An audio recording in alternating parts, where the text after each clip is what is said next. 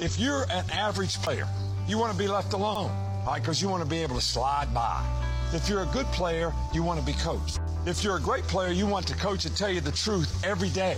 Did I hustle on that play? Did I make the right read? Did I play the guy with the right leverage? You want to know every play. Because you know why? They want to be perfect. Everybody here makes a choice to do one of those three things.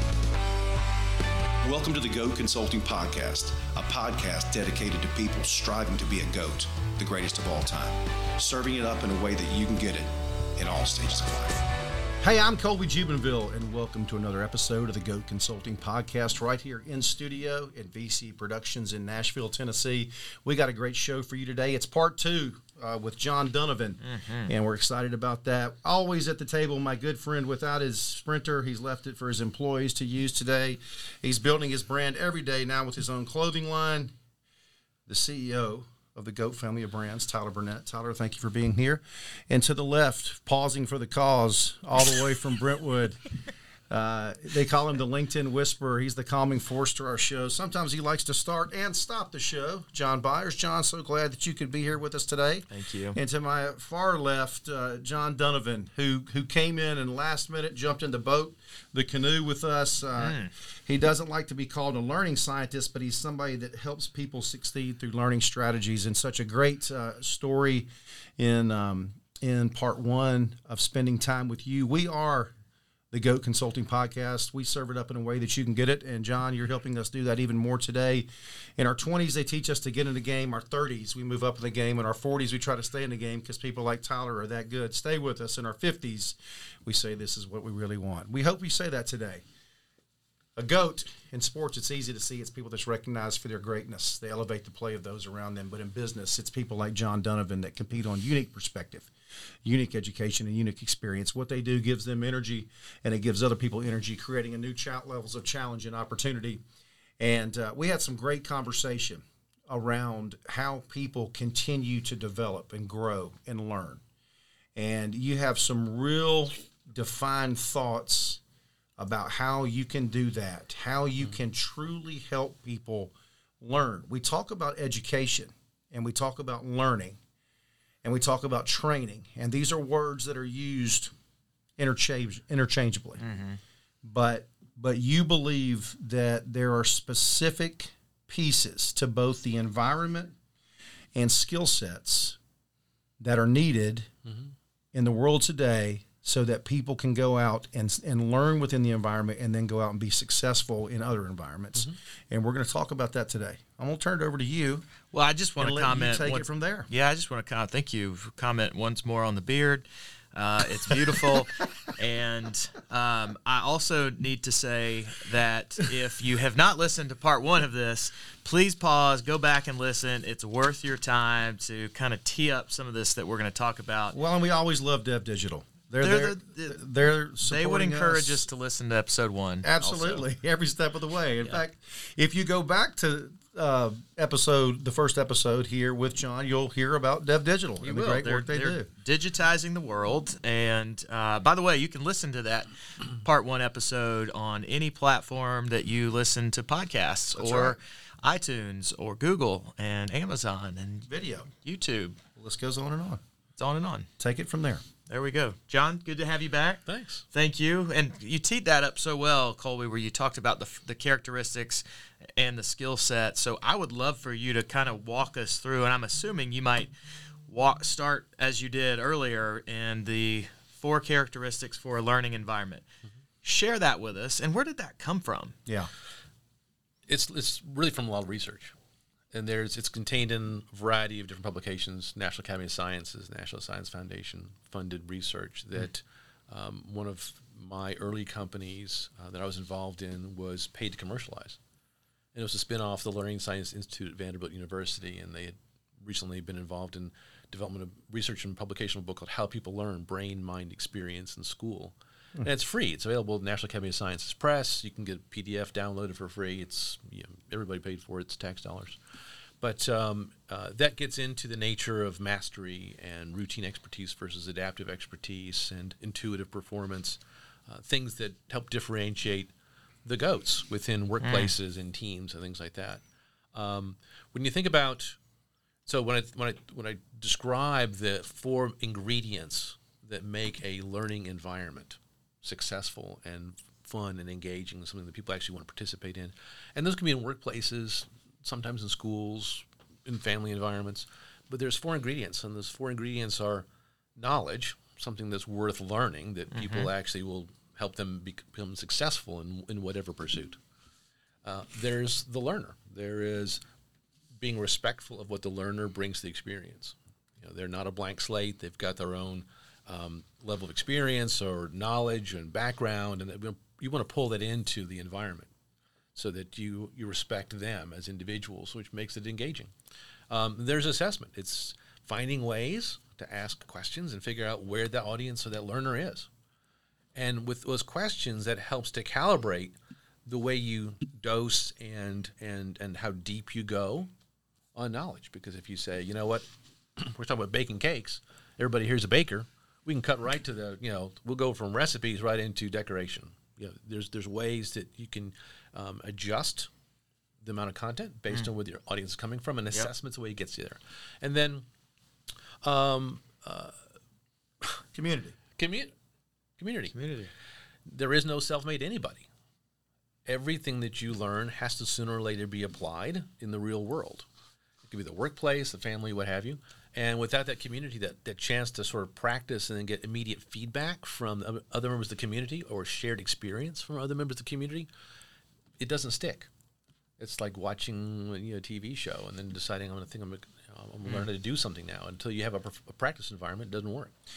That, that seems So you've got well, just real quick. Yeah. Knowledge centric, learner centric, assessment centric, and community centric are the four characteristics for learning, uh, creating or having a learning environment. Yep.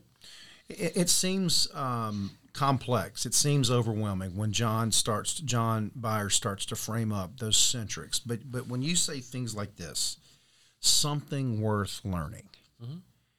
Tell me and show me an example of something that was worth learning in a case that you used where you said this is what this audience needs to know. Oh, that's that's every engagement I've ever had. That's where we start. What's worth learning? What's worth learning, and how are we going to measure success? How we know when Yeah. we've hit the mark, Yeah. and and so then it becomes a conversation with leadership and members of the teams to say what's going to make you successful. So for a large technology services company that's based out in Washington State, had a conversation with them about how they can engage with customers because their big problem was on the Salesforce side, they would roll up to a school or a company and say, "Hi, I'm from blank. How much do you want to buy?" And what do you know? If other technology companies said, "You know, I think we can do this do a better job," because you're kind of turning off whoever you're talking to. Mm-hmm. You need to think about a solution. So we flipped the culture on that and said, you know what? Let's change the way you go out you you go about selling your products and services. Yeah. Let's examine who's really good at doing this. And then what they figured out was the people who answered open-ended questions and then sat back and listened were tremendously successful. Superficial credibility, your reputation, who you work with, the background, how you dress, how you act, how you carry yourself, all helps to introduce, you know, create a conversation with whoever you're talking to. You can screw that up by poor tactics. Well, to me, I would uh, what I how I translate what you just said. All that maybe get us get us to somewhere, some to some destination. It it's not what connects us. Absolutely. And I believe that we are all designed. There's probably very, probably more than than we know how we're like than different. And one of those certainly one of those ways is we are all designed to connect with Yes. one another. yes. And what I hear you saying is, well, maybe let me not even say that. Maybe you share because how do how do you bring this down to a human level? Because the real environments for learning, as I would connect with it, would be a way that connects me to other people and to relationships. Mm-hmm. and you can create a- learning environment anywhere. It could be a campsite, it could be a family, it could be a workplace. But if you include those four ingredients and think in, the, in terms of those four ingredients, people are going to want to participate. They're going to feel respected. They're going to want to share. It, it's it's not a difficult thing to do, and it's a thing. It's those are the ingredients that when we think about in our own histories, what did I really enjoy learning? All of those ingredients were there. And you said it's so easy that cavemen can do it, and you also said that that learning is about a two-way communication. Absolutely. But yet, every learning environment that we see in traditional education delivery methods, Right. it's one way. The industrial Communication. the industrial revolution and World War II Set the stage. permanently changed the way learning was done in Yeah. classrooms. Before that, this you know the, the one room classroom or a more uh, so Renaissance style of learning that that uh, did question or Socratic method it allowed for question and answer to to kind of figure out what people's interests were and then uh, and, then dose the information for them. That was spoiled when during the Industrial Revolution and World War II, we need people who to, to who could go to assembly lines and do tasks. Yeah. And so we they mistakenly thought, well, we can use an assembly line approach to education as well. And now, when you say respect the learner, what, what the first thing I think about is if you really want to connect, when John talks about connecting with somebody, the very first thing you have to respect is the amount of technology and the amount of multimedia that they've had access to since the day they were born. And that's what you're competing with on a daily basis and how you connect with them to tell that story. Is that what you mean when you say respect the learner? What does it mean? Respect the learner is looking at them holistically. There is no blank slate. Everybody has some body of experience they're bringing mm. to the situation. and to figure out what it is that they bring to that situation and connect with those points mm-hmm. in a way that allows them to say, "Hey, I'm here to help you get better." It's as simple as asking them an open-ended question to start with. Yeah. It's it's that sort of the flipped classroom, or it's a problem-based learning, or case-based learning, or challenge-based learning. All th- they're all variations of the Socratic theme. What do you need at this point in time to achieve a particular objective? Gotcha. All of this is really being curious. Exactly. Right? I mean, it's it's and again, it's just come up even recently. One of the episodes at the at the beginning of season two, we talked about Ted Lasso, and one of the things that came up out of that is how he kind of revived this quote from Walt Whitman around mm-hmm. "Be curious, not judgmental." Right. Yep. And so all of this is designed around honoring our own curiosity, leaning into our own curiosity, and respecting you know others curiosity along the way. And and there's this article that that you had sent us and it, it talks about when participants were highly curious about a fact they were 30% more likely to recall it. Absolutely. which on the surface i mean that makes sense but mm-hmm.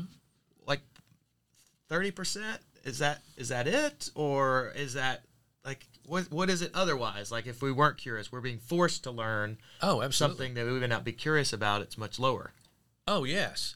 If you're not curious about it, and curious is that first level of engagement, that cognitive engagement.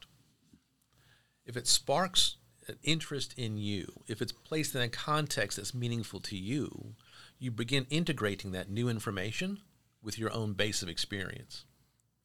So if I ask you a question and frame it in a way that's meaningful to your success, your health and happiness, then you're going to be far more likely to remember it, which is why storytelling is such an effective way hmm.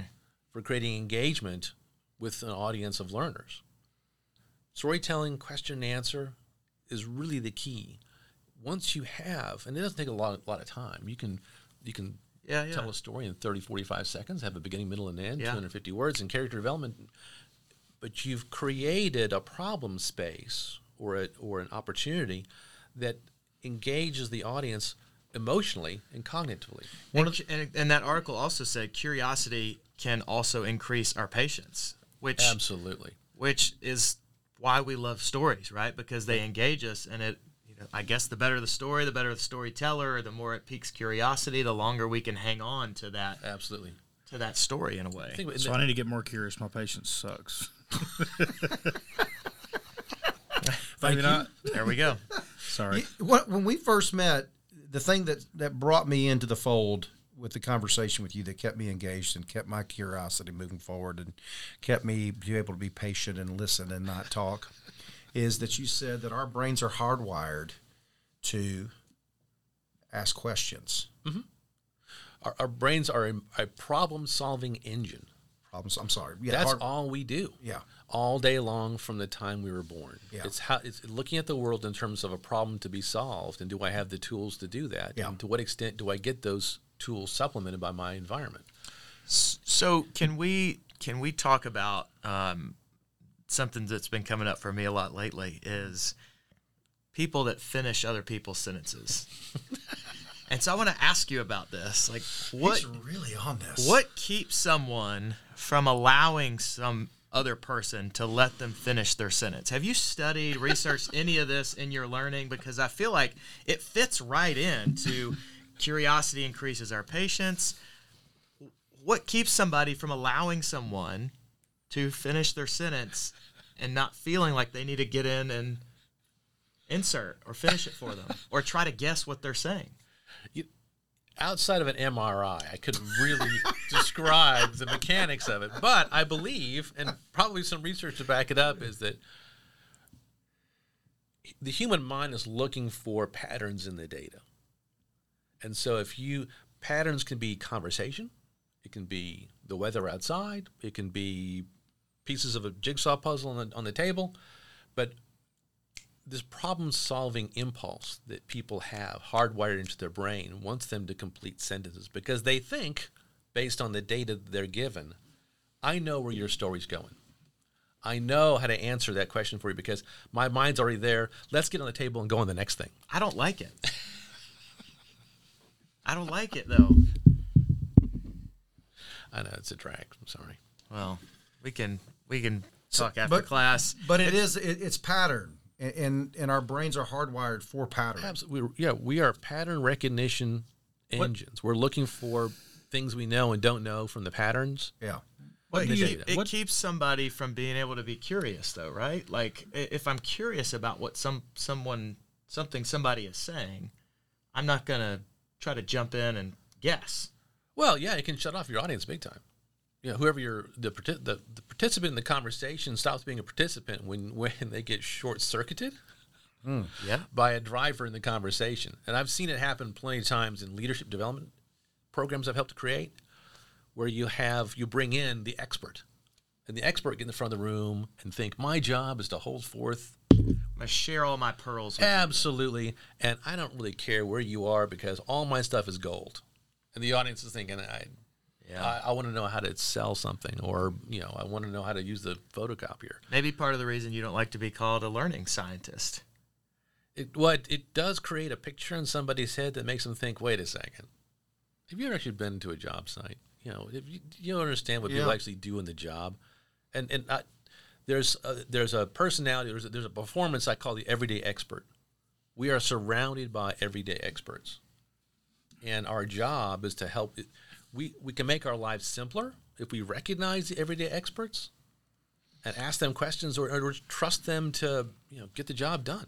Can I ask one other question? Just a, a personal question I've been sitting with for myself lately, and I've tried to tried to not go there. Is to ask the question why? Because I read that the United States is one of the only countries in the world where people ask why so much. Every other country views why as an indictment.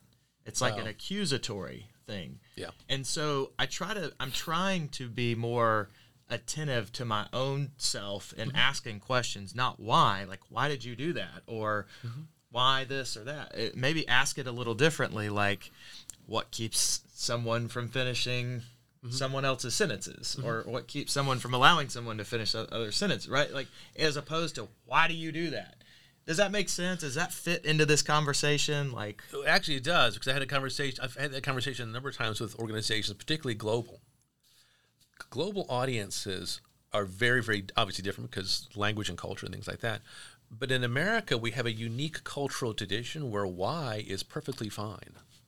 In fact, we begin with why, because why is the primary method of engagement. If you can, if you can, We're taught that.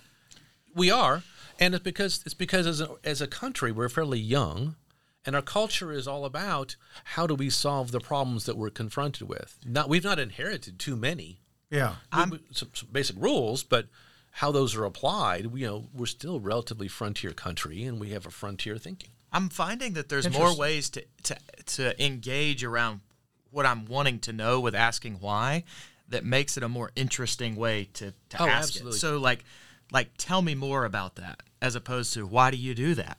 Right? It's more like I'm trying to find more ways that don't sound in some way accusatory that maybe maybe gives an invitation to be more free in your response as opposed to more defensive in the response. What do most most people grow up doing? Playing sports, right? We're competitive. So I, I agree with your approach there. If you come at me with why and I'm being passionate about this is what I do, and you're like, why? I- I'm probably going to come back like this instead of I'm going to compete. Right? Tell me more about that. Like, tell me, tell me, like, what makes you do it that way? Like, what That's- that, that kind of thing is yeah, what I'm yeah, trying to yeah. If if you just said why, then I'm probably going to compete and pounce. Versus if you said, "Tell me more about that," I Mm-hmm. may show you even more passion about why I do that, and then we can get to the bottom of it. But I know that that happens in my household. Like if if uh, one of the kids or my wife approaches me in a certain way, I naturally compete Mm. versus pausing and taking in that information and then acting how I want to act versus how I do act. Uh, so that's something that I know that I've I've seen. I go back and say, why did I act like that? And it's because I'm a natural born competitor. Maybe it's what makes me act like that. Yeah, Why? Why? What about me? What about me? Like, I'm asking these questions of myself, and so Yeah. when I hear you say it, I'm I'm trying to think of it if in my own the same way, right? yeah. Well, why is invitation for a story? What is a process? Hmm. Interesting. I'm gonna Now, need to sit with that. It's it's the tone. Part of it's the tone. If you say, "Well, why?" If you say, "Well, that's interesting. Why?" Yeah, it's, it's all in the delivery, but but why really is it, it's focused on circumstances and personal experience, and it's not necessarily saying, "Tell me your rule based behavior behind this thing." Yeah. it, it, it is you know well wh- why why why would you think that way or why would you th- what was the thought process behind that but you know why it's just a different level of of um, interaction So you talk about these five skills, and I feel like this is kind of all embedded in the very things that we're talking about. Can, Yep. can you walk us through that? Sure. And and would you describe it as the five skill sets that we all need to have, are critical to? I mean, how would you describe it? National Academy of Sciences and National Science Foundation calls those the five 21st century skills and those are the skills that are required to be successful in any 21st century workplace so Okay. and in fact there aren't many now that aren't 21st century workplaces because we're all working in teams to solve problems Yeah. period. So those twi- five 21st century skills are number one, adaptability, Okay. the ability to, to recognize change and then embrace it. Nonlinear thinking and problem and, and, and, uh, and problem solving. So it's how to think outside the box, how not how to go beyond the rules. Self management and self education, the ability to recognize when you don't understand something, find new information from you know to supply that, and then integrate with your pro- within within your uh, your experience base. Systems thinking, which is the ability to look at systems and sy- systems of systems and how those systems interrelate, so you understand what your part is or how you can influence a part, and that part influences others to produce a, an outcome. And then complex communication, the ability to take sophisticated problems. And break those down into simple terms using a variety of different types of communication. Text, you know, voice, written to then, in an effective manner, communicate with an, with an audience of peers, teammates, or colleagues. It's amazing how many different fe- um, formats you see that communication in now in corporate America, Microsoft Teams and Slack and all the different for and they're texting and calling and emailing and Slack and Yep. and it's I've kind of battled that. You know, how do I better communicate with my entire team? And man, there's just so many different platforms you can go, but almost everybody doesn't like change. Yep. And goes back to text and calls. That's just what they're comfortable with in a lot of ways. Keith Ferrazzi, in his most recent book, he which is uh, "Leading Without Authority," talks about new work rules versus mm-hmm. old work rules, right? And it's also kind of showcased in this article that we that I've referenced a few times that you mm-hmm. sent us. Um, but one of those things is we need to get rid of the terminology "stay in your lane." Yes. And he talks about it in this book in such a way that it's get out of your lane, bring value. Old work rule, stay in your lane. New work rule, get out of your lane, bring value. It's mm-hmm. almost attached the two together. And I kind of hear that coming out in what you're Yep. describing here. What would you say about that? Well, and, I think stay in your lane and um, stay in your lane, be a team player, understand your role. Um, you know, a lot of those concepts get muddied when when actually the intent is in order to be good at something, you need to practice enough doing that something so that you can do it consistently and intuitively and effectively and efficiently. Yep. So that's somewhat a lane, but Back sys- to your goat definition. Yep. Yeah. But systems thinking says you got to understand how all those other pieces fit together. So, does my, you know, obviously I want to stay in my swim lane because I don't want to impinge upon somebody else's performance, and so understanding how their performance and my performance are related and interact with each other. So that's more of a global perspective. So, staying in your lane on a performance side is a helpful discipline to think of okay this is how i'm going to get good at what i do and do those things. But i have to understand how what i do impacts others and have enough curiosity to say well you know what? If i can do this i can i can transfer those same skills and that knowledge and that attitude into other areas as well. You don't want to you don't want to limit thinking because limited thinking allows people to make mistakes you, and, and, and you know the uh, critical path and the cascade of events all are all often because people stay in their lane tremendously effectively to the exclusion of all others, and so the truck drives off the cliff. Yeah. St- stay in your lane, but but know where the interstate's going to take you. Yeah, that's a way It's to like look at it. It's like the episode of The Office when Michael and Dwight are driving and he follows the GPS right into the lake because the GPS is saying turn left here and Dwight's like don't do it like there's a lake in front of it and he drives right off into the lake.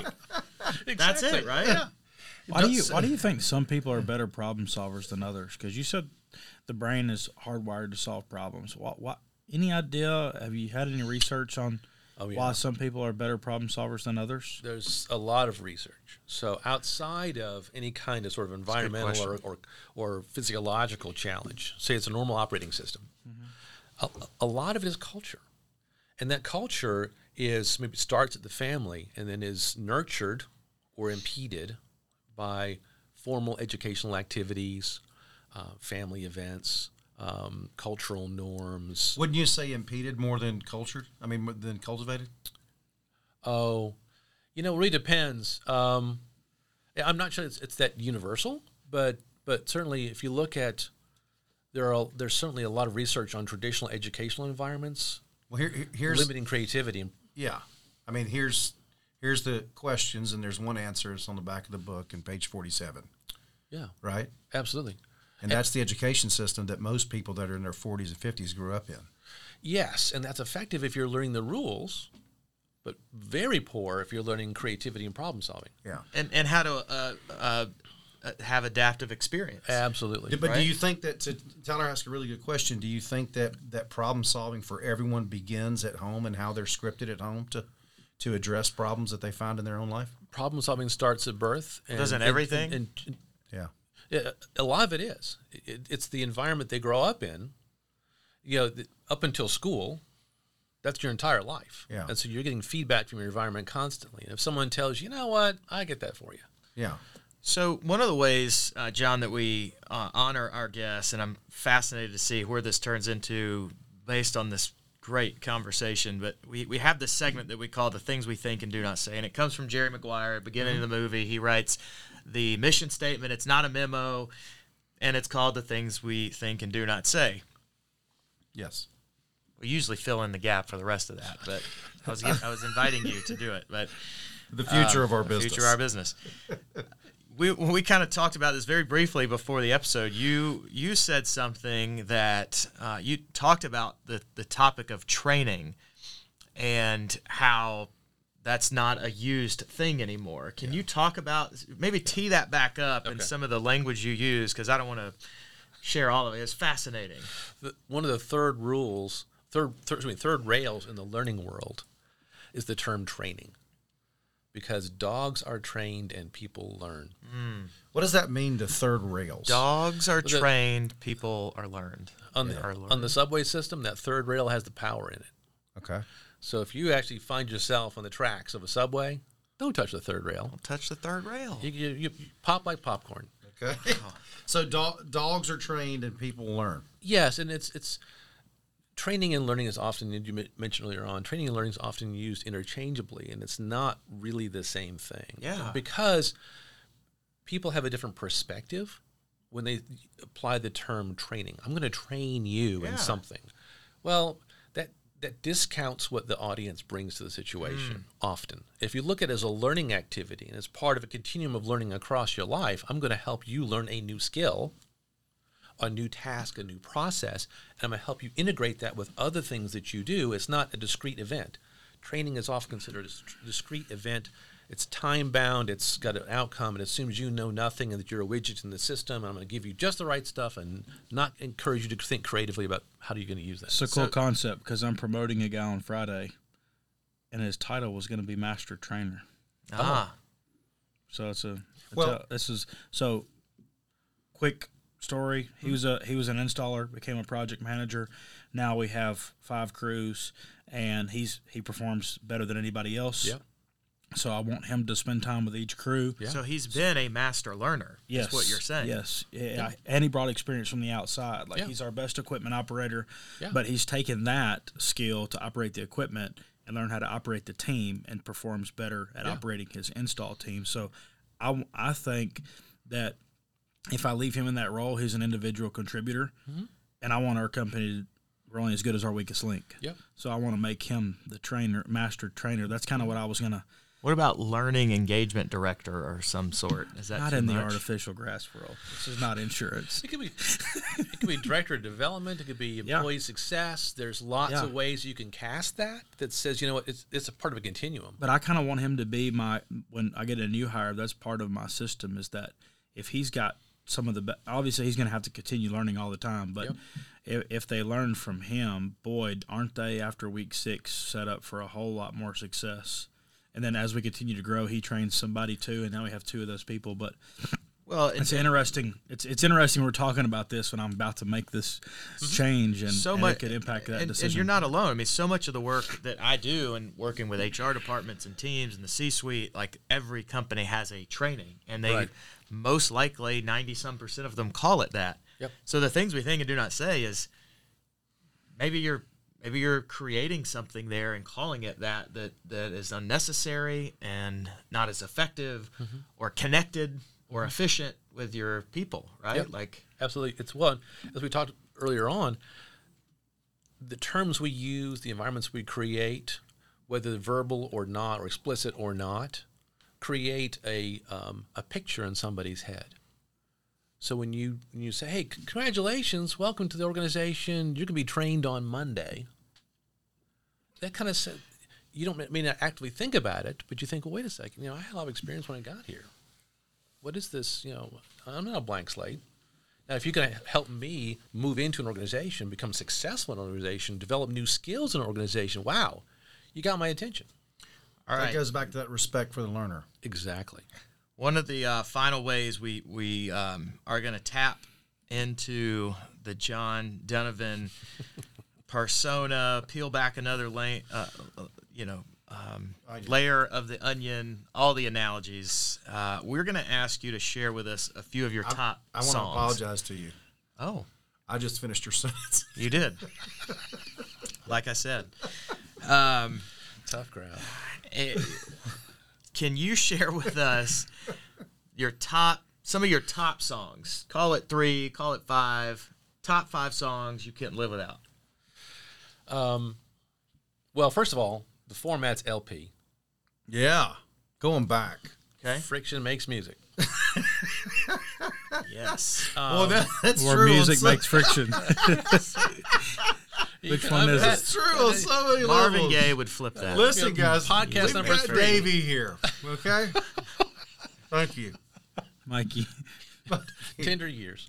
Um, the, the um, you know, uh, I, re- I, lo- I love Crowded House. Ah, a man after my own heart. So, um, you know, so many great, and, and Van Morrison, you know, he's Moon. Moon Dance, um, Brown Eyed Girl. I'm going to listen to some Crowded House on the way home, and I'm just going to go back. Yep. Keep going. Um, Beatles White Album. Oh yeah, And and I like sto- songs that are stories. yeah. Um, you know, too much repetition. Well, that's the thread for you, right? It really I mean, is. You It's- look about, you think about your childhood memory, Yep. right? I mean, there's a, a gigantic, one of the all-time great Yeah. Events, stories, right? Landing of the moon, your definition of a goat, right? I mean, all the way up to this is You're, not your work working surprising. videos and music videos, saying, "Hey Creating guys, that we, story? we, got to make a story here. There's such an opportunity." Absolutely. And and and another one of those sort of key events in my in my early development was uh, producing, or helping to produce some music videos, and and and For Garth Brooks, by the way, right? yeah, did his first video, did some George Strait work and others, and and um, and trying to push the creative envelope. Say, you know what, we're set, we're lit, we can make this a bit more of a fun story for the the viewers, so that every time they they come back to it, it's a little something different. And they fought you on this. Oh yeah, they said, John, this is TV. This isn't art. I said, Wow, that's too bad because you're really cutting yourself short there. What if it And then be? look what videos became.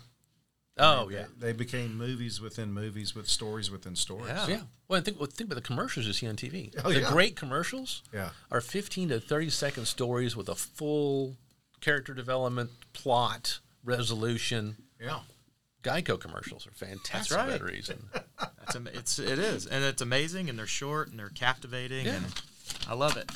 Uh, well, we've got uh, we're your gonna land the Southwest Plane here, and uh, we Yeah, got we need ten more parts to um, we, we, we absolutely everything. do. And when, and when you're out there, make sure that you train your dogs and learn your people, Yeah, learn them. as as you would Yeah. say. Learn 'em. John, we really appreciate you taking the time to jump in the, and be with us in Thank the, you. as John Byers would say, in the bosom of the of the Goat Consulting Podcast. You're now in.